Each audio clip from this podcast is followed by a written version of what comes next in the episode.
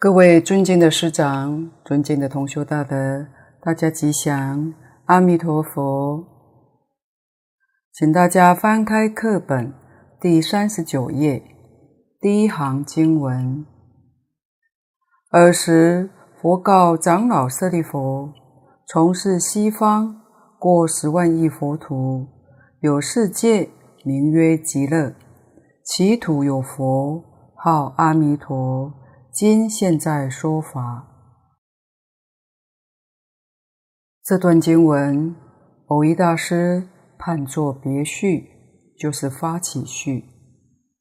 这段经文里面有三件事情。第一个是告诉我们，从娑婆世界往西方去，这不是指我们这个地球，是指娑婆世界。往西方去，经过十万亿个佛国土，那边有一个极乐世界。这个有是非常肯定，这是第一件事情，确实有这个地方。第二件事情是其土有佛，号阿弥陀。西方极乐世界。确实有阿弥陀佛，这是事实。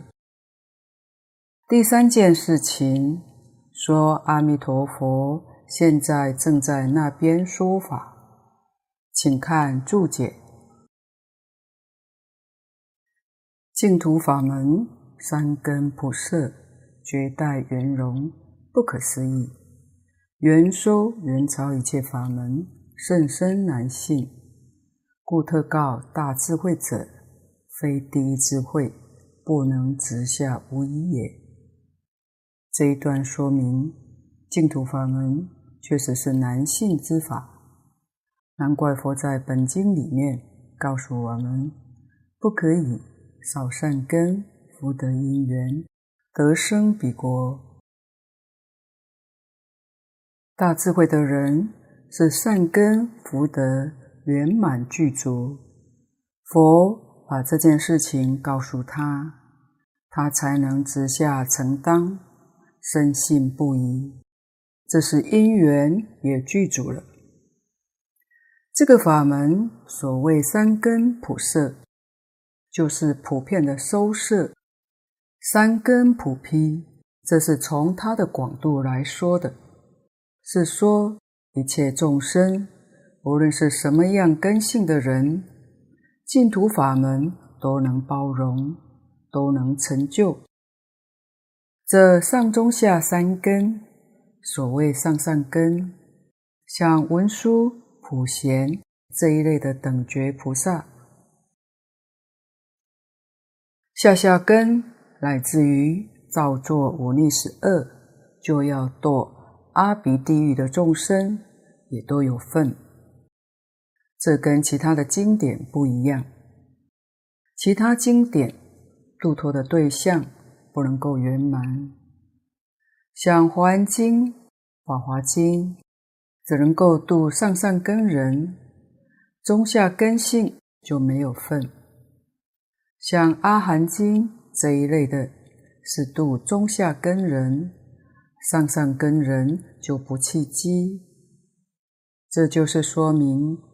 佛四十九年所说的一切经典，几乎都有特定的对象，唯独这部经典度脱众生，真正是达到究竟圆满，绝代圆融，不可思议。这是它的深度，绝代就是独一无二。彻悟大师是净土中。第十二祖，他说一句阿弥陀佛，具足了四句的宗旨。第一个是以唯心为宗，这句不稀奇，为什么呢？因为所有一切大小成经论都是唯心为宗的，一切法都是如来心性当中所流出来的言语。所以都是唯心为宗。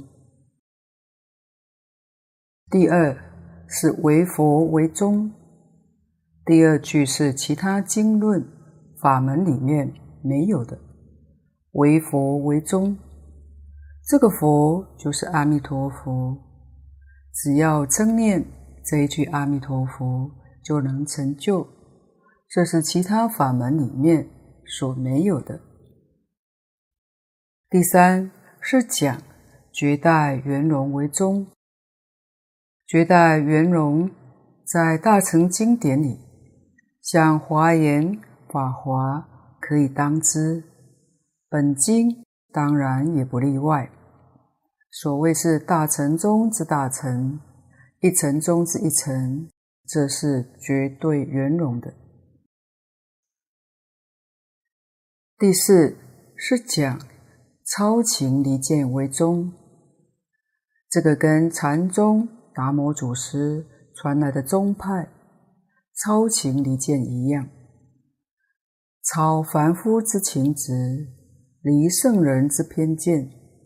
所以这部经典，根据彻悟大师所说的四句宗旨，就知道这部经典在佛法里面所占的地位，它的利用确实超过了一切的大经大论。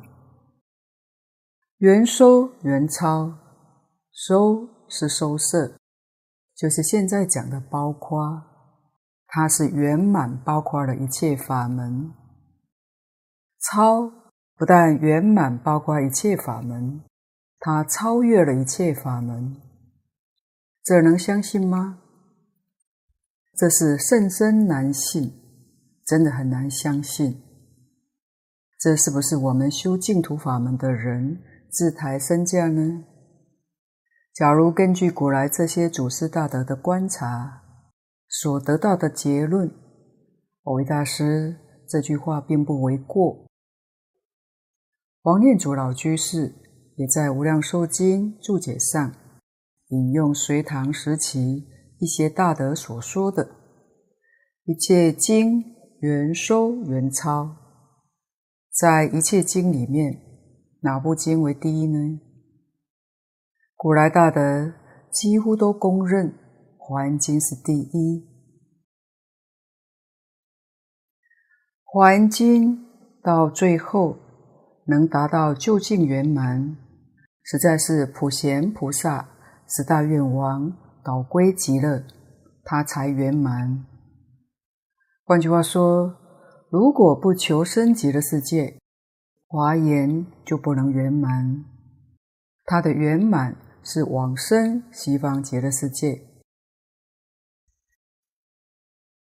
净土三经是专讲极乐世界，换句话说，就是《华严经》所归。《华严经》之所以圆满，因此古大德说，《华严经》跟《无量寿经》来做个比较。则《无量寿经》是第一，就把《华严经》比下去了。大本《无量寿经》与小本《阿弥陀经》是同一部，一样的意思。《无量寿经》里面有四十八愿，这是当中的精华。四十八愿有四十八条，哪一条是第一呢？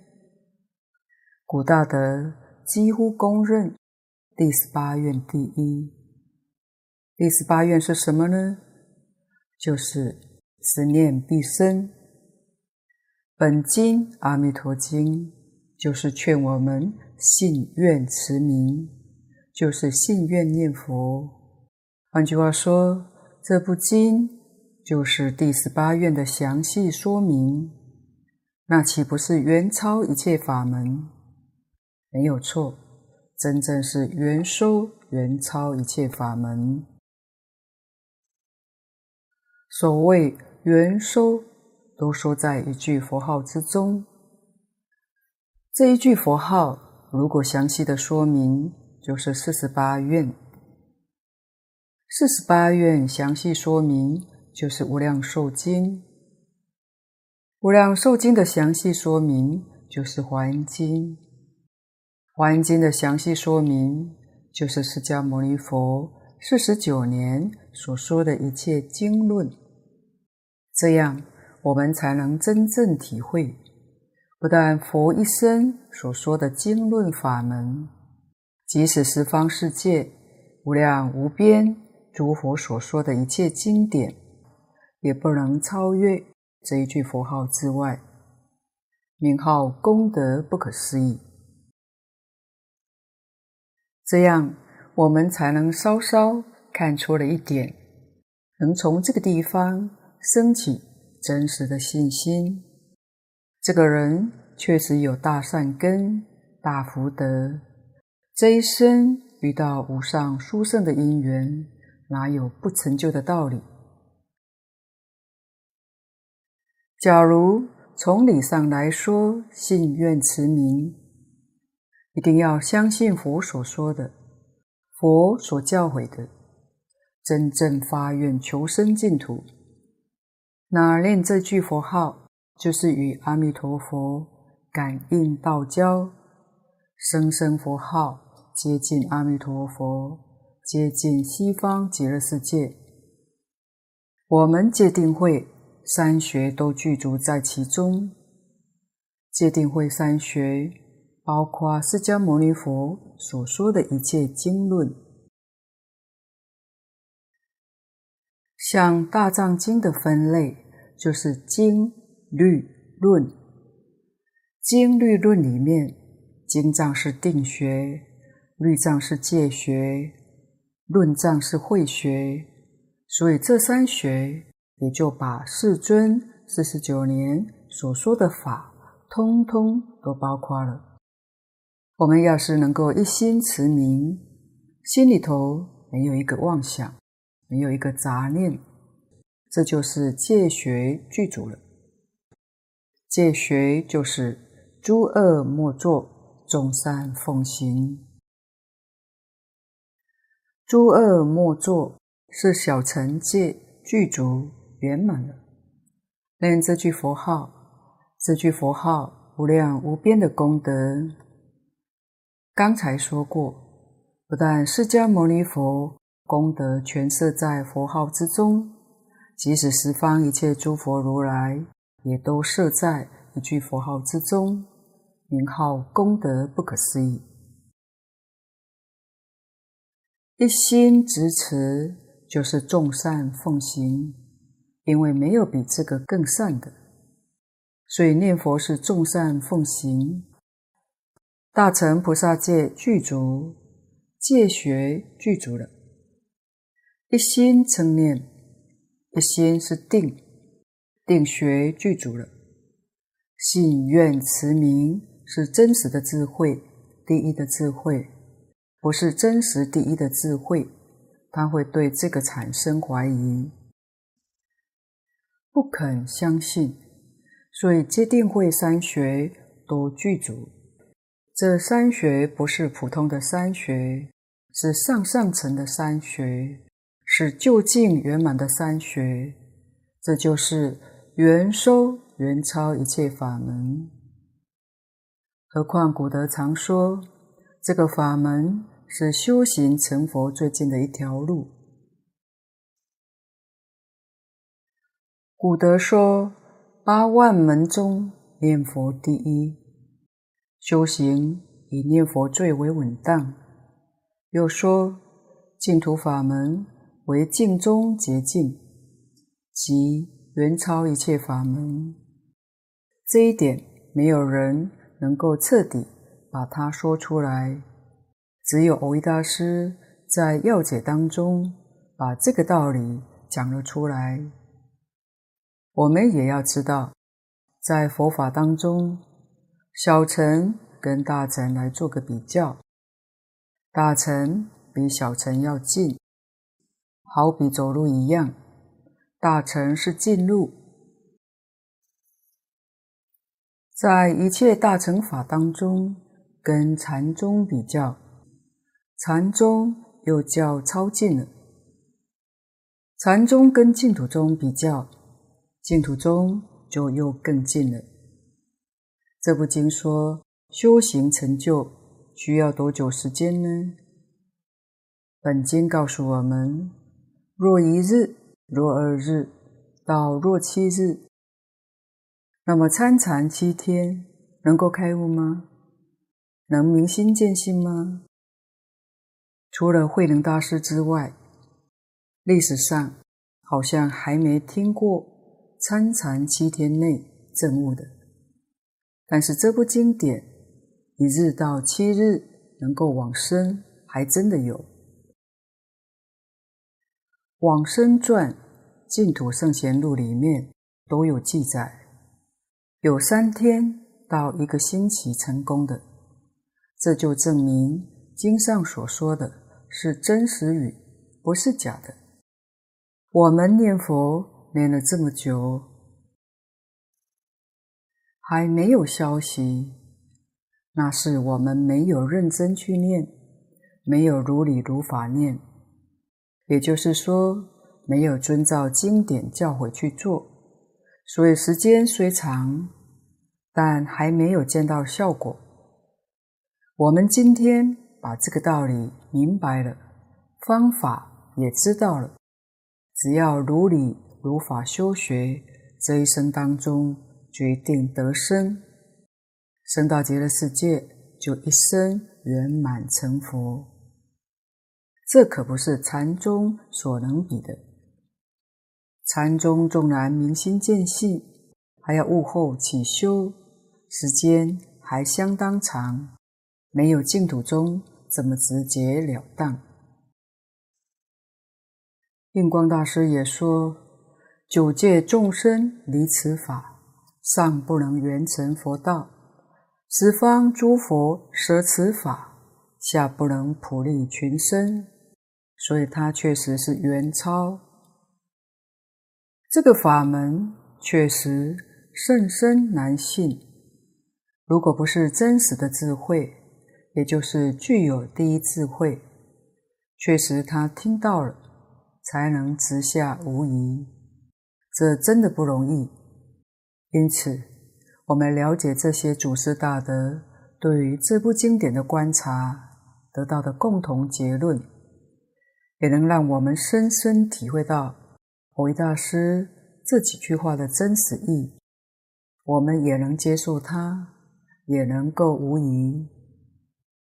那么佛是对什么人说的呢？这是对根熟众生说的。第一智慧的人是根熟之人，他一听就明了，没有怀疑，所以依教奉行。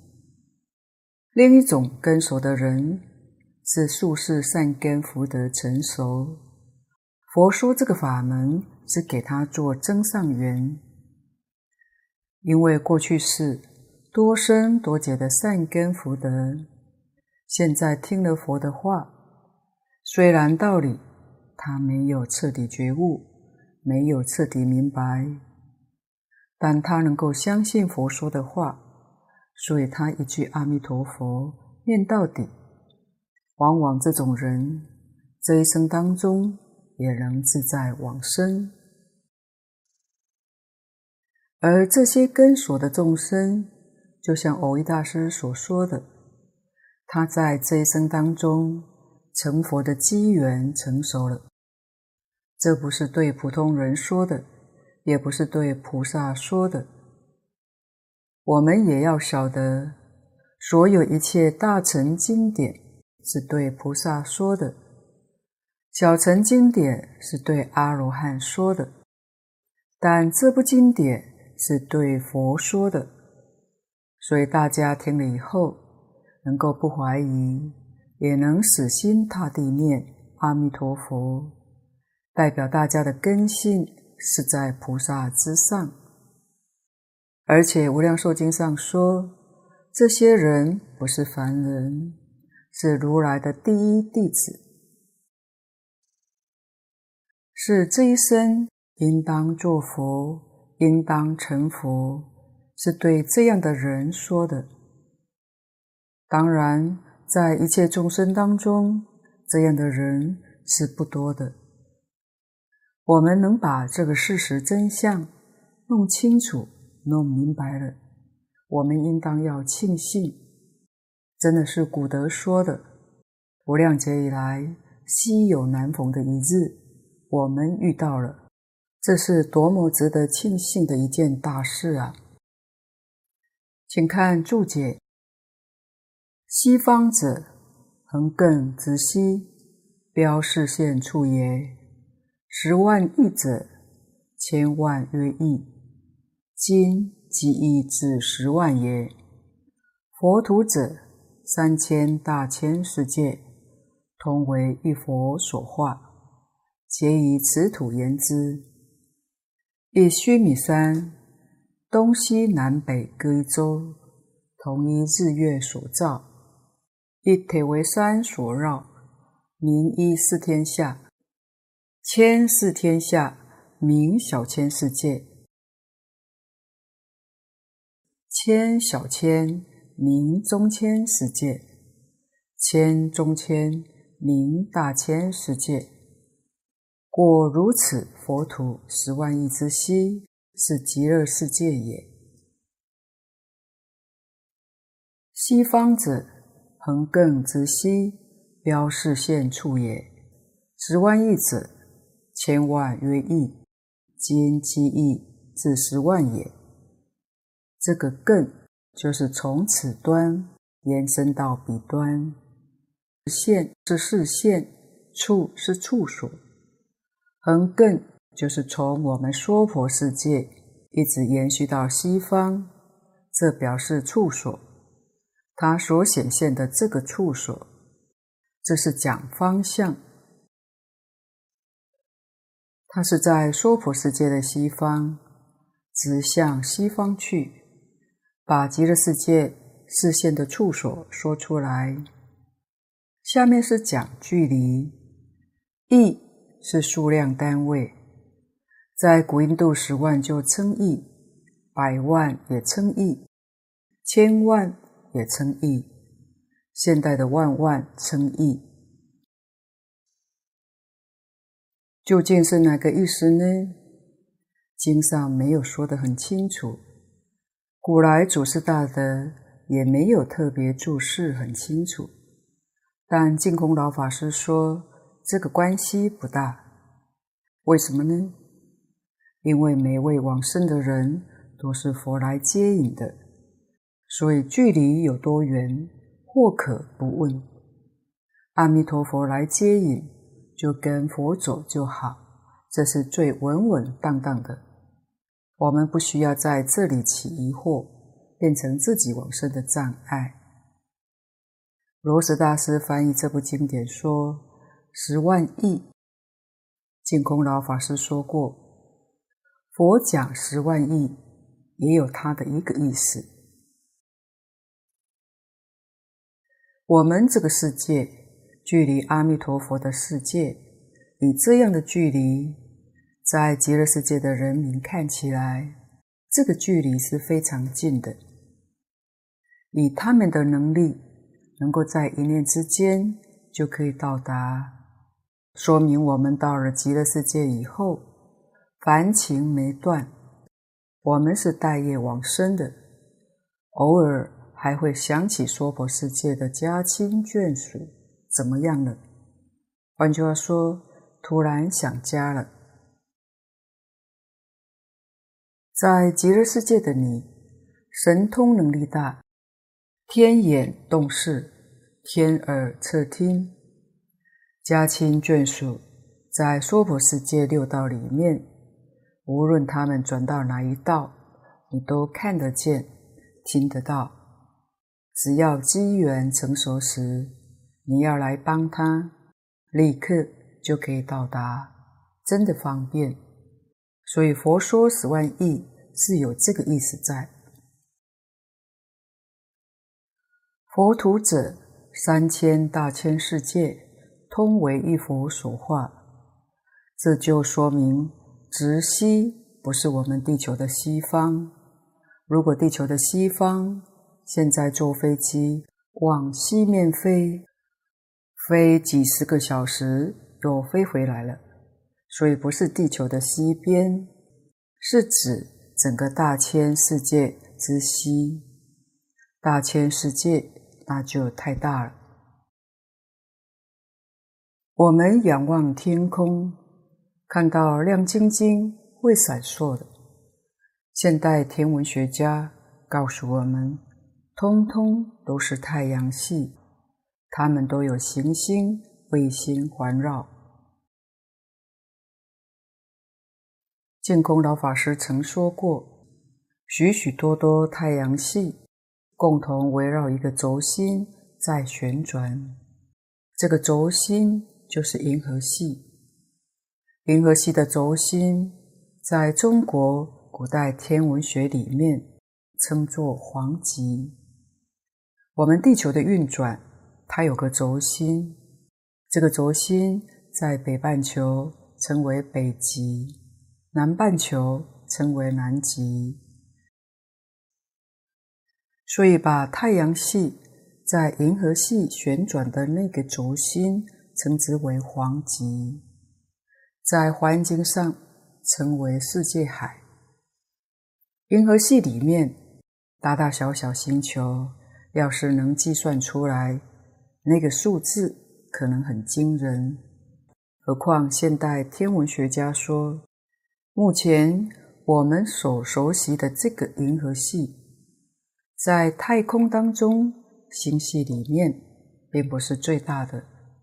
换句话说，还有更大的星系，比我们现在所知的银河系，不知道要大多少倍啊！佛在三千年前告诉我们这个世界的状况，那时候没有望远镜。没有所谓的科学技术，那么《华严经》上为什么讲得这么详细呢？因为这是真实智慧，经典上讲的比现代科学家研究的还要详细清楚。可惜这些科学家可能还没有读过《华严经》。净空老法师也说。这是从前一般人都猜测，佛所讲的大千世界，大概就是现在所发现的银河系。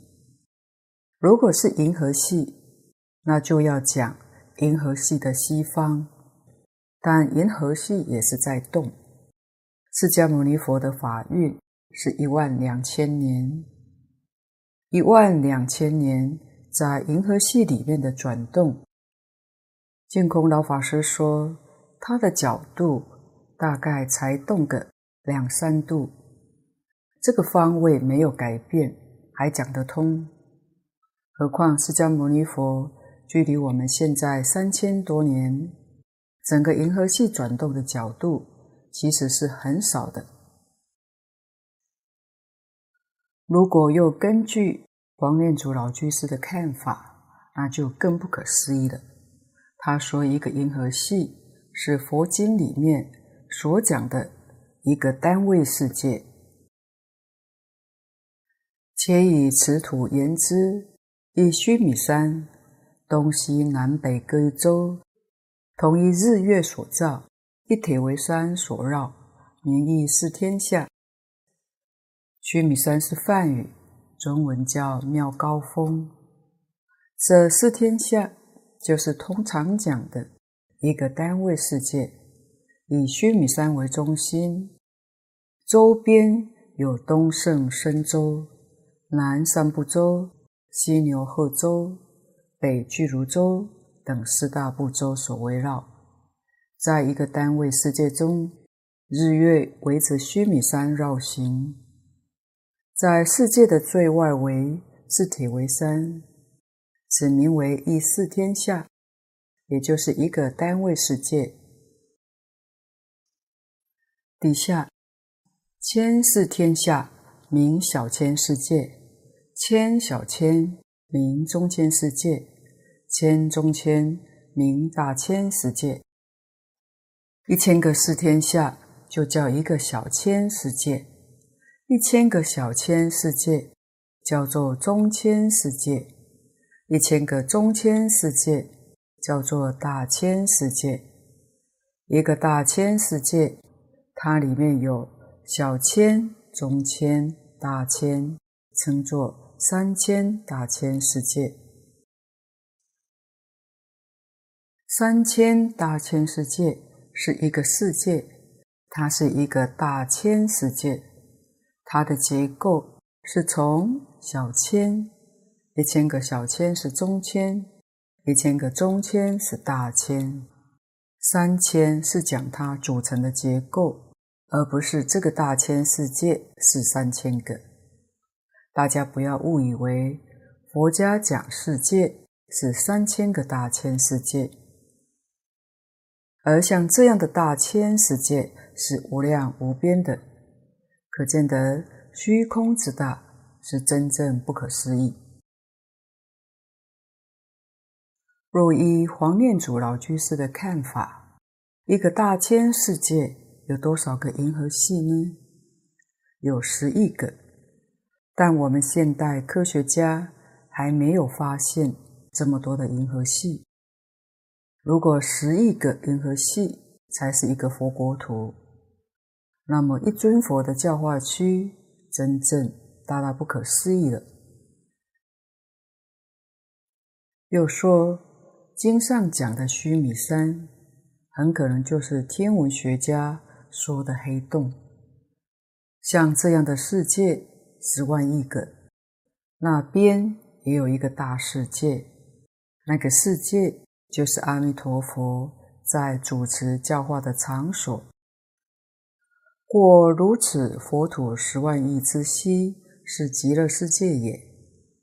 这就把位置给标定出来，把方位说出来，说明。西方极乐世界确实有，真实不虚。下面是蕅益大师假设一个问答，目的破疑。问：何故极乐在西方？答：此非善问。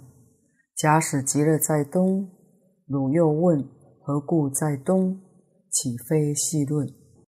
况自十一万亿佛土视之，又在东矣，何足置疑？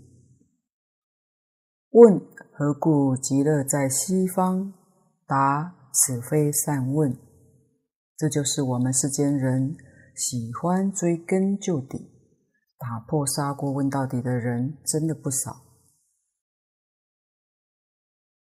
大德说，这种学佛的态度是好态度。有疑一定要问，一定要断疑生信，信心才能够正确建立。这里提出问题，问为什么极乐世界在娑婆世界的西面呢？蕅益大师答复：这个问题不高明。为什么说问得不好呢？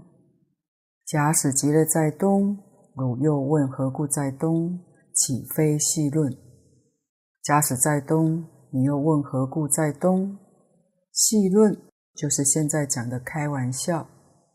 这个发问不谨慎。况自十一万亿佛土是之，又在东矣，何足置疑？经十万亿到极乐世界，再从极乐世界往西面过去，十一万亿回头。看极乐世界，不又在东面了吗？所以方位是没有一定的。我们现在是在极乐世界东面，所以看它是在西面。假如是从另外的佛国土，比如在极乐世界的上面，那看极乐世界是在下方。如果这个佛世界在极乐世界的下方，那佛一定告诉我们，极乐世界在这个世界的上方，所以这个问就不是一个善问。请看注解：有世界名曰极乐，续一报国土之名也。竖曰三季以遍十劫，横曰十方以定疆域，故称世界。极乐者，梵语须摩提。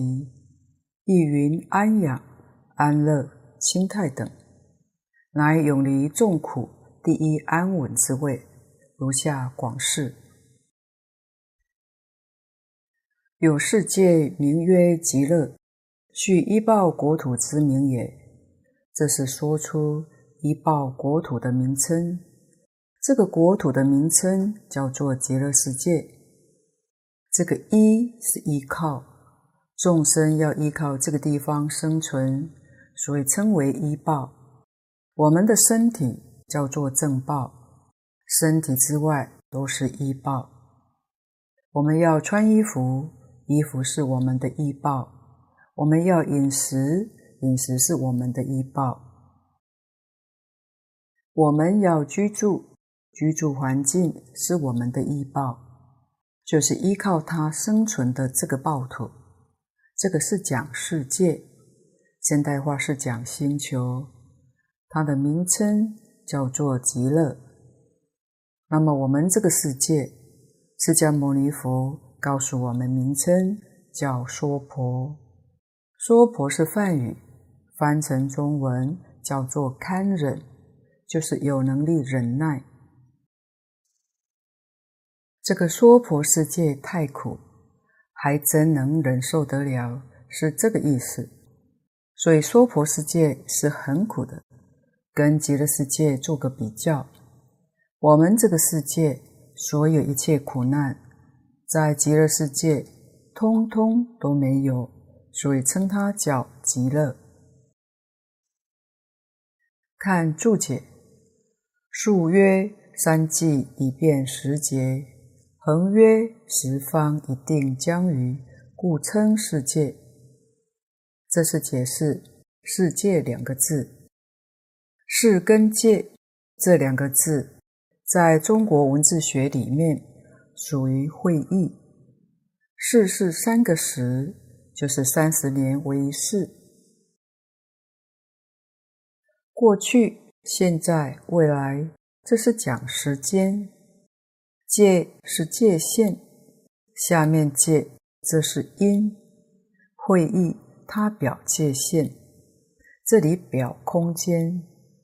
世表时间，时空合起来就称作世界。所以这个世界是会意的意思。数约三际，从数的来说就是三世，过去。现在、未来，这个叫做世，这是变时间的。横曰十方，从横的来说，就是界限，合称为世界。现在也有人说时空，时空跟世界的意思是一样的。极乐者，梵语须摩提，意云安养、安乐。清泰等，须摩提是意译过来的，意思就是极乐。但是在翻译经典里面，也有安养、安乐、清泰这几种翻译。平常用极乐这两个字最多，也许是因为《阿弥陀经》在中国流通最广之缘故。因为《阿弥陀经》里面。翻成极乐世界，所以用得最广。这个泰就是舒适，这个国土特别的清净舒适，叫清泰。乃永离众苦，第一安稳之位，如下广释。下面再详细的解释，但这两句已经把它的意思说出来了。第一个就是永离众苦，一切的苦在那里都没有。我们娑婆世界的三苦、八苦，西方极乐世界通通都没有。第二个，第一安稳，十方世界里面说到安稳，确实是以极乐世界为第一。简单的说。极乐世界没有痛苦，特别的安稳，就叫极乐。看注解，然佛土有四，各分净秽，凡圣同居土，五浊重者秽，五浊轻者净。这里说明极乐世界有四种净土：凡圣同居土、方便有余土、实报无障碍土、常寂光土。在文中说明有四种，但是古人开悟之后就讲：若人是得心，大地无寸土，一尚且无，怎么还有四种呢？道海老法师说，这是因为众生的无明烦恼有轻有重，所以才感得国土有四种的差别。有诸佛的国土，五浊的轻重也不等；感到所生的国土有净有慧，当然在佛的这一方是没有这种种的差别，完全因为众生的无明轻重、五浊净秽的关系所感，才有四种国土差别的不同。如果从比较上来说，每土净秽的差别是很明显，可以看得出来。首先说，凡圣同居土，凡圣同居土的净秽是对五浊的轻重而言。凡圣同居土是带业往生去的，带业就看带的多少了，带少的人他就轻。轻就清净，带多的人那就浊，所以净秽是从这个地方看的。因此，每一土里面都有九品，九品里面每一品里头又有九品。为什么分这么多呢？就是每一位带的业不尽相同，所以我们在这个世界认真努力一点。多用功一点，尽可能把业障多消除一些，到了极乐世界，品位就增高了。境界法师说，在我们这个凡夫的世界，它的差别跟两个因缘有关。第一个跟自己的业力有关，善业强的人，他容易生长在尊贵的地方。恶业强的人，他就容易生长在悲困的地方。这是跟内心当中所积极的善业、恶业有关系。第二个，跟烦恼的多寡有关。烦恼重的人，他容易招感污秽的国土；烦恼轻的人，他容易招感清净的国土。出家人常做蒙山施食，施食的时候，境界法师曾观察过这些鸟类，在喂鸟的时候，有时候燕子会先来吃米，麻雀后到，但是燕子不在乎，它心胸广大，厚道。可是如果是麻雀先来吃，发觉到燕子在飞过来的时候，麻雀就要把它们赶走。从这里可以看出来，麻雀的性格叫尖酸刻薄。我们从这个缘起上看到不同心的相貌。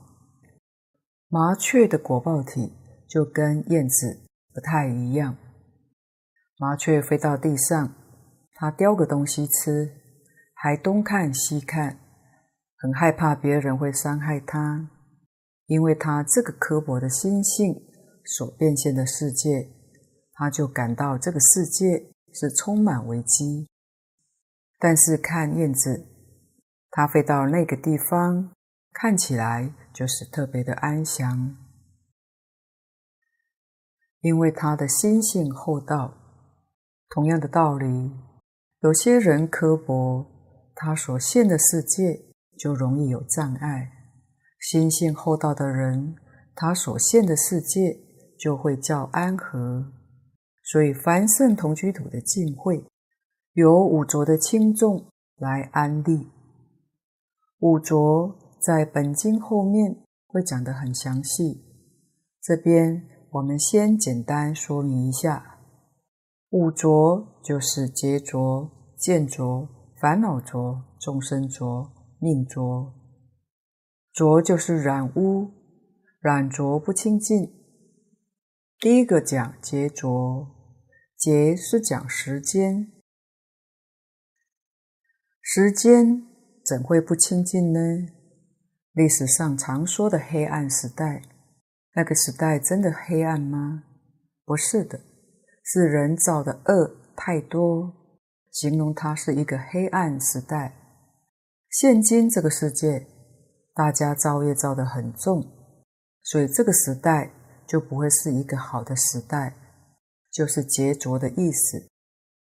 劫浊不是它本身有问题，是因为一切众生有后面四种的染浊，这个时代就叫它做劫浊的时代。第二个见浊，就是见解被污染，见解不清净。换句话说，对人生宇宙的观察错了，错了，他还自以为正确，就叫做见浊。第三，烦恼浊，烦恼里面主要是讲贪嗔痴慢。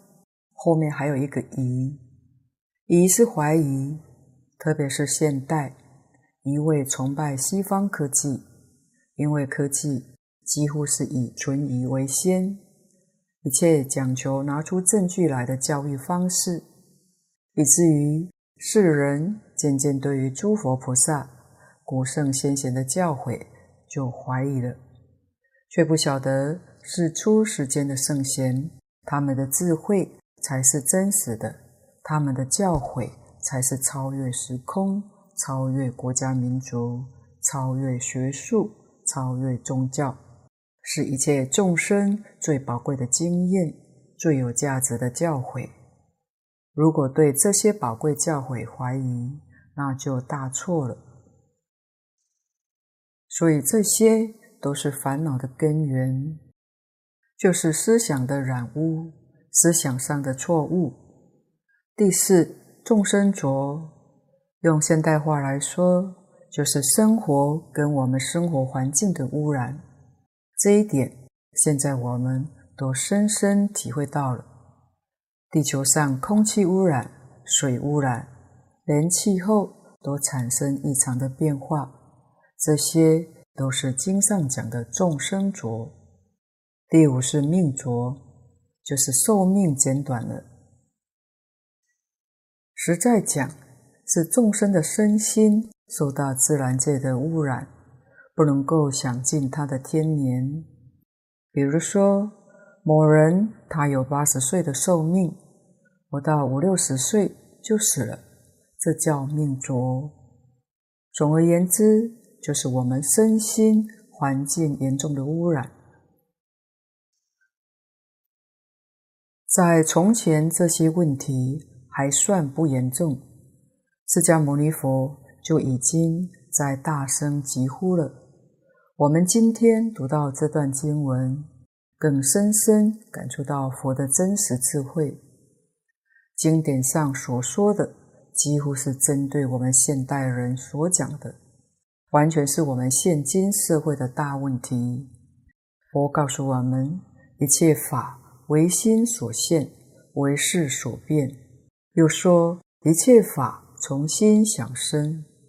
由此可知，断除浊恶，恢复清净，必须要从心地下功夫。